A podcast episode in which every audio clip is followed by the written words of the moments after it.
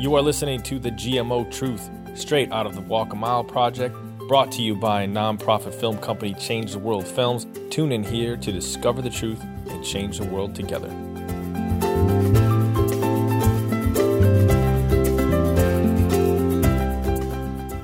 Hey everyone, this is Eric Battersby at the Walk a Mile Project, back after just a little bit too long to bring you the fourth GMO Truth podcast. I apologize for that extra week or so. It has just been crazy busy at Change the World Films, especially since we thought filming wouldn't start until May, and instead we have our first in person interview on tap late next week. Uh, then, just a couple of nights ago, I personally recorded a town hall meeting here in Phoenix addressing GMOs and the TPP, otherwise known as the Trans Pacific Partnership, which we will talk about briefly at the end of the cast today. Now, in the last episode here, we revealed our very first GMO truth, so, this whole simple yet very time consuming process of questions, investigations, truth now goes back to the questions part of the sequence, and here's where we really start moving. We'll have at least two to three sequences going at the same time, pretty much from this point forward. So, so I hope you are all ready because it's gonna get a little crazy. Um, before we jump in today, I've got a few very quick Walk Mile project updates to pass along. First off, any of our subscribers who submitted questions to the very first podcast your t shirts are now in stock. We'll be picking them up over the weekend and shipping them out next week, so look for your Walk Mile Project t shirts in the mail really soon. We'll also be putting those t shirts up online for anyone who wants to get their own. A $20 donation not only gets you a shirt, it also directly supports the Walk a Mile Project, and I'm kind of thinking that's a win win. We're also launching a new content hub at walkamileproject.com later next week. It's actually a, a, new GMO blog, which will serve as kind of a, a quick reference for some of the research we do online, and it'll also bring in other voices that can speak to both sides of the GMO controversy. I'll be curating most of the content myself, and, of course, offering up the Walk a Mile Project's logical take anytime it's appropriate. So we'll be welcoming more and more people from around the web to join the discussion at walkamileproject.com, which is really important for our reach, and that, that's one of the core missions of our project is to is to get the word out to as many people in the world as possible. Having said that, the new blog will also have a very important caveat at the top of every single post because that blog is not the core work of the Walk a Mile project. It's simply a reference tool to see some of the different perspectives out there, and we need to make sure that is crystal clear. We'll also have a link at the top of every single post directing readers to our GMO questions, investigations, and truth content so everyone knows where to go for our actual body of work. You know, we're working extremely hard to become the number one place online for finding the truth about GMOs, and the new blog here will just help us reach more and more people each week. So it's a it's a really good thing. I'm looking forward to it. Okay, last update, I promise. For all of our subscriber donors, you should receive an email with your login information by March 23rd. If you don't, please send an email to support at walkamileproject.com right away and let us know so we can fix it. The login will get you access to subscriber specific areas on site which includes early access to some content, uh, exclusive behind the scenes videos, and a bunch of other things we're developing uh, as we move forward here uh, with the project.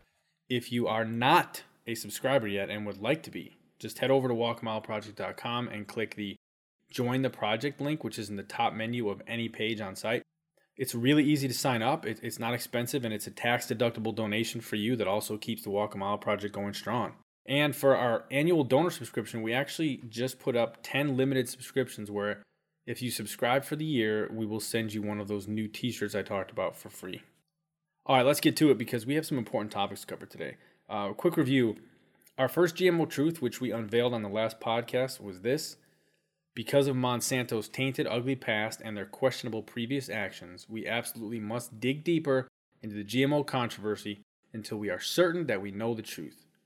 Anytime we choose a crucial issue for a phase of the Walk a Mile project, that's essentially a minimum two year commitment for us because we need at least a few months of preliminary research up front, and we can expect the project itself to run for 18 to 24 months. The reason we block out so much time for what at face value may seem to just be a documentary is because I believe that if you want to solve a problem, you need to take it back to the very beginning. And sometimes the beginning is a lot earlier than, than you might even realize for GMOs, Monsanto's a smart, shrewd company, and, and we would expect them to learn from past mistakes in their preparation for bringing GMOs to the marketplace. We needed to take it back to long before GMOs existed to look at those previous mistakes they made. And now that we've all seen just how badly they behaved in the past, it's time to move forward. And we use that knowledge as an important guide for which stones we overturn next as we search for the truth. So today, I'm actually going to introduce three new GMO questions, which will pop up on the website over the next several days, and, and we will officially launch three new sequences all at the same time.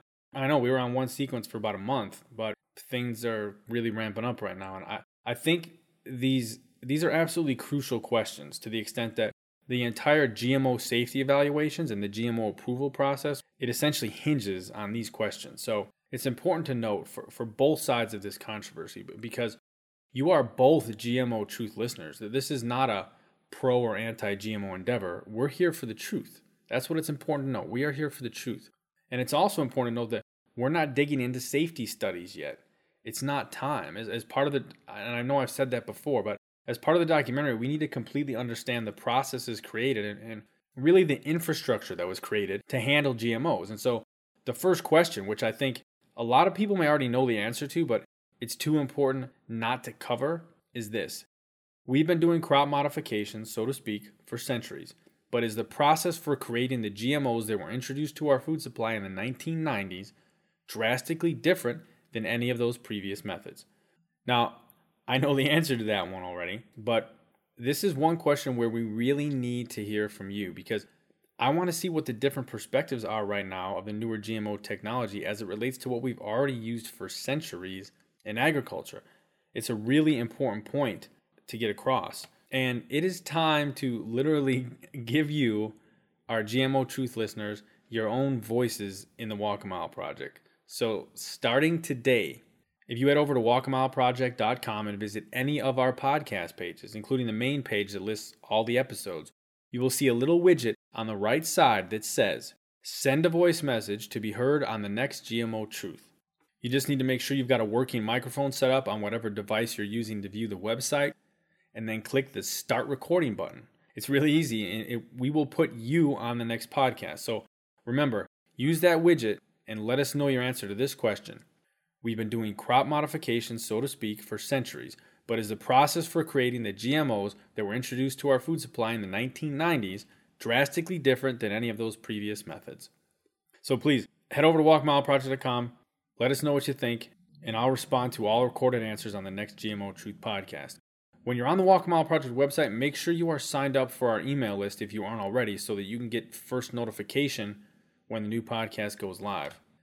There's a quick free sign up box in the bottom right. And there's also a new PDF um, that kind of summarizes our, our first sequence uh, about why we need to dig deeper. You can click on that PDF and it will also take you to a little opt in screen where you can just give us your name and email real quick. And by the way, it, when you do sign up, you automatically get a copy of that PDF emailed to you for free. So that that's just something we're going to do every step of the way. We want people to be able to take pieces of this away without having to be on the website all the time. So you'll see uh, new PDFs kind of pop up all the time. Pretty much almost anytime we finish a sequence, we'll create a new PDF to use to just come on, give us your email, and, and we'll send you the free PDF. It's it's kind of our way of welcoming you to the project and introducing you to what we're working on. So, okay. Next question we are putting into the Walk a Mile Project's Questions Investigation Truth Machine relates to a term known as substantial equivalence. Substantial equivalence was and is a massive component of GMO regulation in the United States. And we've learned so much about Monsanto over the past several weeks here that I thought we should go straight to the GMO pioneers for their take on this whole concept of substantial equivalence. Here is what they have to say right on their website. As long as the introduced gene protein is determined safe, an initial step in the safety assessment, and the GM and non GM crops are alike in all respects, the GM crop is said to be substantially equivalent or equal to their conventional counterparts and are not expected to pose any health risks. Experts in the field of food safety are satisfied that this approach is sufficient and reliable to assure the GM crops are as safe as their conventional counterparts. This expert community does not see a need and thus does not recommend long term tests in humans in order to establish food safety. There's also a link to that on our podcast page if you'd like to go read more about it, and, and I encourage you to peruse Monsanto's site They've got a lot of information out there, including videos. It's a good it's a good way to learn about what uh, what their side of the story is here. Now we're mainly just unveiling questions today, which means I'm only really skimming the surface of, of the investigation already underway. So I I won't go into crazy detail here until we're further along. But This is a counter viewpoint, I guess you could call it, to, to that Monsanto website statement I just read. I'm going to play you a brief excerpt from an interview between journalist and documentary filmmaker Marie Monique Robin and former FDA employee Dr. James Maryanski. This is actually a clip from uh, Marie's film The World According to Monsanto, and James Maryanski was a biotechnology coordinator at the FDA from 1985 until 2006 which means he held that position in 1992 when the whole substantial equivalence concept became part of official FDA policy. So, here, take a listen. Basically, the government had taken a decision that it would not create new laws, that it felt there were already sufficient laws in place that had enough authority for the agencies to deal with new technologies. That means the White House asked the agency to write a policy where GMO should not be submitted to a specific regulatory regime, but it's not based on scientific data. It's a political decision? Yes, it was a political decision. It was a very broad decision that didn't apply to just foods, it applied to all products of biotechnology. So we've got Monsanto telling us that a community of experts completely backs substantial equivalence. And then we've got an FDA official telling us that substantial equivalence was a political decision not one even based on science. So, somewhere in all of that sits the truth. And you can bet we'll be digging into that for a few weeks. So, let's get the official question documented here. And, and it's, it is actually in two parts as follows How was the concept of substantial equivalence created? And can we trust it for GMO safety approvals? So, that's the second sequence we're kicking off uh, right here on this podcast today. Now, Let's move on to the last sequence I'm going to unveil, which relates to a real hot button topic right now across the US that of GMO labeling. Colorado voters just absolutely trounced the GMO labeling initiative on their ballots last November. Uh, the other state that had an initiative was Oregon, where the vote went absolutely down to the wire. They actually did a recount, and it was so close, it really could have gone either way. But regardless of any differences in vote count, there were two key similarities in both states. First, the result was the same. The GMO labeling bills failed. It doesn't matter how close it was, it failed in both states. And second, millions of dollars poured into the anti GMO labeling side in both states, including over $11 million combined just in Oregon between Monsanto and DuPont. So, obviously, there's a lot at stake here for those two companies, or they wouldn't be throwing millions of dollars in the mix here to try to influence voters and with so much at stake, I think it's super important that we get to the bottom of this one ASAP so that for any future ballot initiatives, we can at least help educate voters and make sure they are well informed on what truly is the issue.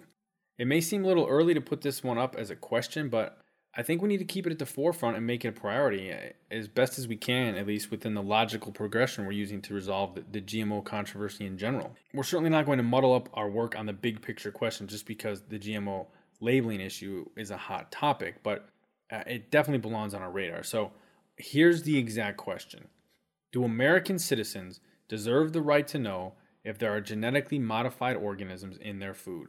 All right, that's a pretty cut and dry and simple question. But I'll tell you right now, step one of, of that sequence is to clearly define what is meant by genetically modified organisms because that's part of the issue that gets cloudy for people who are first learning about GMOs especially when their first education on the subject comes in the form of ads that are created to scare them away from labeling. You'll see a video uh, of this in a post on either our GMO questions or GMO investigation blog uh, at walkmileproject.com because it's crucial that we communicate the clear definition here. And it's directly related to that first question I mentioned earlier, which is we've been doing crop modifications, so to speak, for centuries. But is the process for creating the GMOs that were introduced to our food supply in the 1990s drastically different than any of those previous methods? That's why I threw that question out there first today, because going forward, a lot hinges on that one answer. It's an important piece of the GMO labeling sequence as well. We need to understand what makes those 1990s and on GMOs different than when we would do other so called genetic modifications of our crops in the past. All right, so we've got three new sequences essentially kicking off all at once. And next week, you'll see the start of that content start to trickle in on the website. Just make sure you're at least on our free subscriber list so that you get our email updates and can easily stay up to speed on what's happening without having to scrounge around for info. Because in the last few weeks, there has been a lot of things we've added And we're doing a whole sequence of emails in the next well, week to 10 days just to introduce it to people kind of slowly without sending out one giant email uh, that would take an hour to read that no one would read anyway, because that's way too much information at once. Okay, so late next week, we interview a Canadian farmer who does farm some GMO crops, and portions of that interview will very likely be included in the next GMO Truth podcast, which we will have for you near the end of March here. We're, we're, we're back on our normal schedule again, thankfully, so you'll be hearing from us every 10 days to two weeks. In the meantime, I know this was a shorter podcast, kind of kind of by design because of where we're at with our sequences right now. But I did want to extend it a little bit at the end here to touch on the Trans Pacific Partnership that I mentioned briefly back in the intro today. Now, the Trans Pacific Partnership, if you haven't heard of it, it's, it's an international trade deal that's been in the works since 2007. But right now, it sounds like President Obama is trying to gain fast track authority to complete the negotiations on this deal. The reason I'm bringing this up on the GMO Truth is that there's concern that requiring acceptance of GMO crops could be included in the partnership and could give biotech companies the ability to sue other countries for lost revenue based on those countries' specific laws that may ban GMOs or require labeling and, and, things like that. Now, now, the key point is that this whole thing is kind of a big secret. Not that they're creating this trade deal, that's not a secret, but what's in it. I mean, the American people don't get to see it. And the fast track is really trying to limit the time that our elected officials in Washington even get to see it the whole thing has a little bit of a Star Wars Phantom Menace kind of feel to it, which is making a lot of people nervous. And you can understand that. Now, it's not really in the scope of the Walk a Mile project right now, but I wanted to make all of our listeners aware so that you can look into it and, and see if it's something you want to contact your elected officials to fight against or, you know, particularly the whole fast track notion. I mean, that, that's the most disturbing part of it, I think. Now, I can't speak to it as an expert whatsoever, which means I'm going to stop speaking about it. But I've included a couple of links on our podcast page if you want to learn more. One of them is an NPR article from December 2014 titled Some Liberals and Tea Partiers Unite to Oppose Trade Deals. Those kinds of articles always appeal to me because with issues this big, we're beyond political parties and those kinds of agendas. It's the exact same thing with GMOs. This isn't left or right. We don't even discuss left or right here at Mile. It's irrelevant. It's noise that, that tends to just take focus away from the real issue. There's a contingent of people that are trying to, to scream that anyone who is opposing or even just asking questions about GMOs are some far left anti science crazy people, which which is ridiculous. So you won't hear us talk about that here, period. This isn't left or right. Um, and this is one thing I actually spoke about. I got up and talked a little bit at the end of the of the meeting about the Trans Pacific Partnership because I was essentially answering a question that someone had asked at the meeting about uh, about how we can make a difference. And my answer was, look, you know, we can't, we have to believe in our own voices, and we have to steer when, when conversations about things this important, and the Trans Pacific Partnership is certainly one of them. The GMO controversy is most definitely one of them. We cannot let those conversations get shifted unnaturally into political left versus right conversations. They, they don't belong there. I always try to give some kind of action item on a regular basis for everyone that's involved with the Walk Mile project. If you're listening to this or on our email list or just reading reading online, we're always trying to give you something that, that can empower you. And for this week, this is it. It's it's that as these conversations come up, as you're talking to people about the GMO situation and you're trying to open dialogue and, and get people to just have an honest conversation about this. If you're in a situation where someone tries to steer it into politics and make it left and right, I'd stop them immediately and say, look, this isn't left or right. This is not about conservative, liberal, whatever words you want to use. It's nothing to do with that. We're talking about the food supply of the world. Okay, th- this trumps. It's bigger than any of that. When you break it down to logic, there is no one on any part of the political spectrum who is using logic and, and sees the facts and everything that we're, we're on that we're bringing out here with this project. There's no one that's going to deny how important this is, and there aren't going to be a whole lot of differences of opinion even because once you've got it clear as to what's going on, you're going to see a lot of people unite, and, and, and it's going to be across multiple parts of the political spectrum. So that's the for me that's the big thing right now after going to that meeting and, and just kind of thinking this through is that we need to make an effort to steer this away. Because I, I read a few, just in the last week, I read a few articles that were talking about this whole left versus right thing in the GMOs. And, and let me say this because this is what this is what makes me laugh about the whole thing. I learned about GMOs long time ago. I mean, it was still the 90s when I first discovered the, the whole concept and that I and learned that I that we were eating them already. And the person that really introduced me to that is one of the most far right conservative people I know. She also happens to really be into healthy eating. She also happens to love whole foods. I hate to break it to people that think that this is left and right, but but who do you think shops at Whole Foods? I mean, they have a big market across the country. So when you're talking about food, forget political parties, forget politics. It's all bigger than that, and it probably always will be. So the people that are trying to do that are simply trying to oversimplify what the issue is and keep keep you looking away from what the truth is. And it's it's hard enough to find the truth as it is right now, as you can tell from our project. It's hard enough to dig deep and figure out what's going on without being sidetracked by some kind of left right fake political argument. All right. So let me move on from that. Sorry for the soapbox there for a minute. That that's just something I think is really important.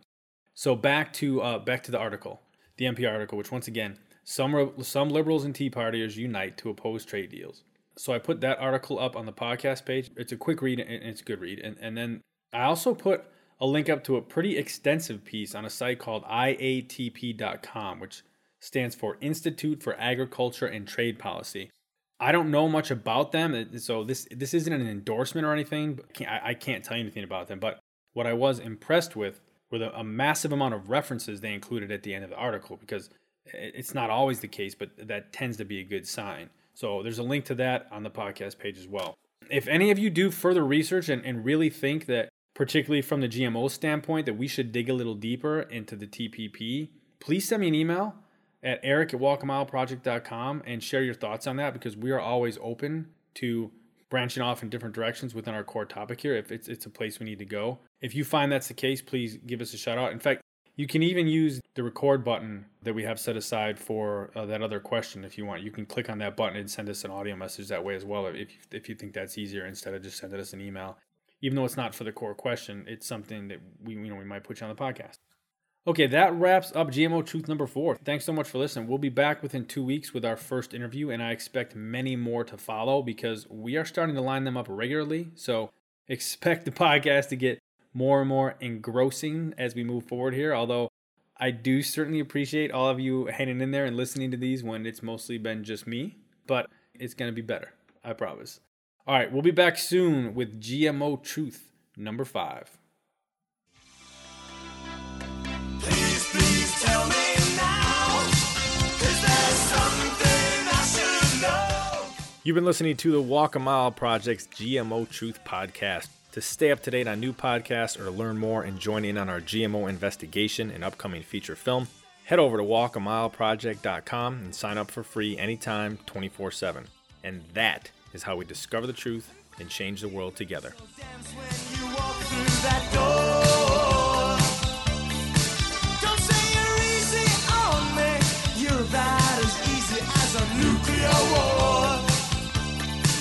There's a dream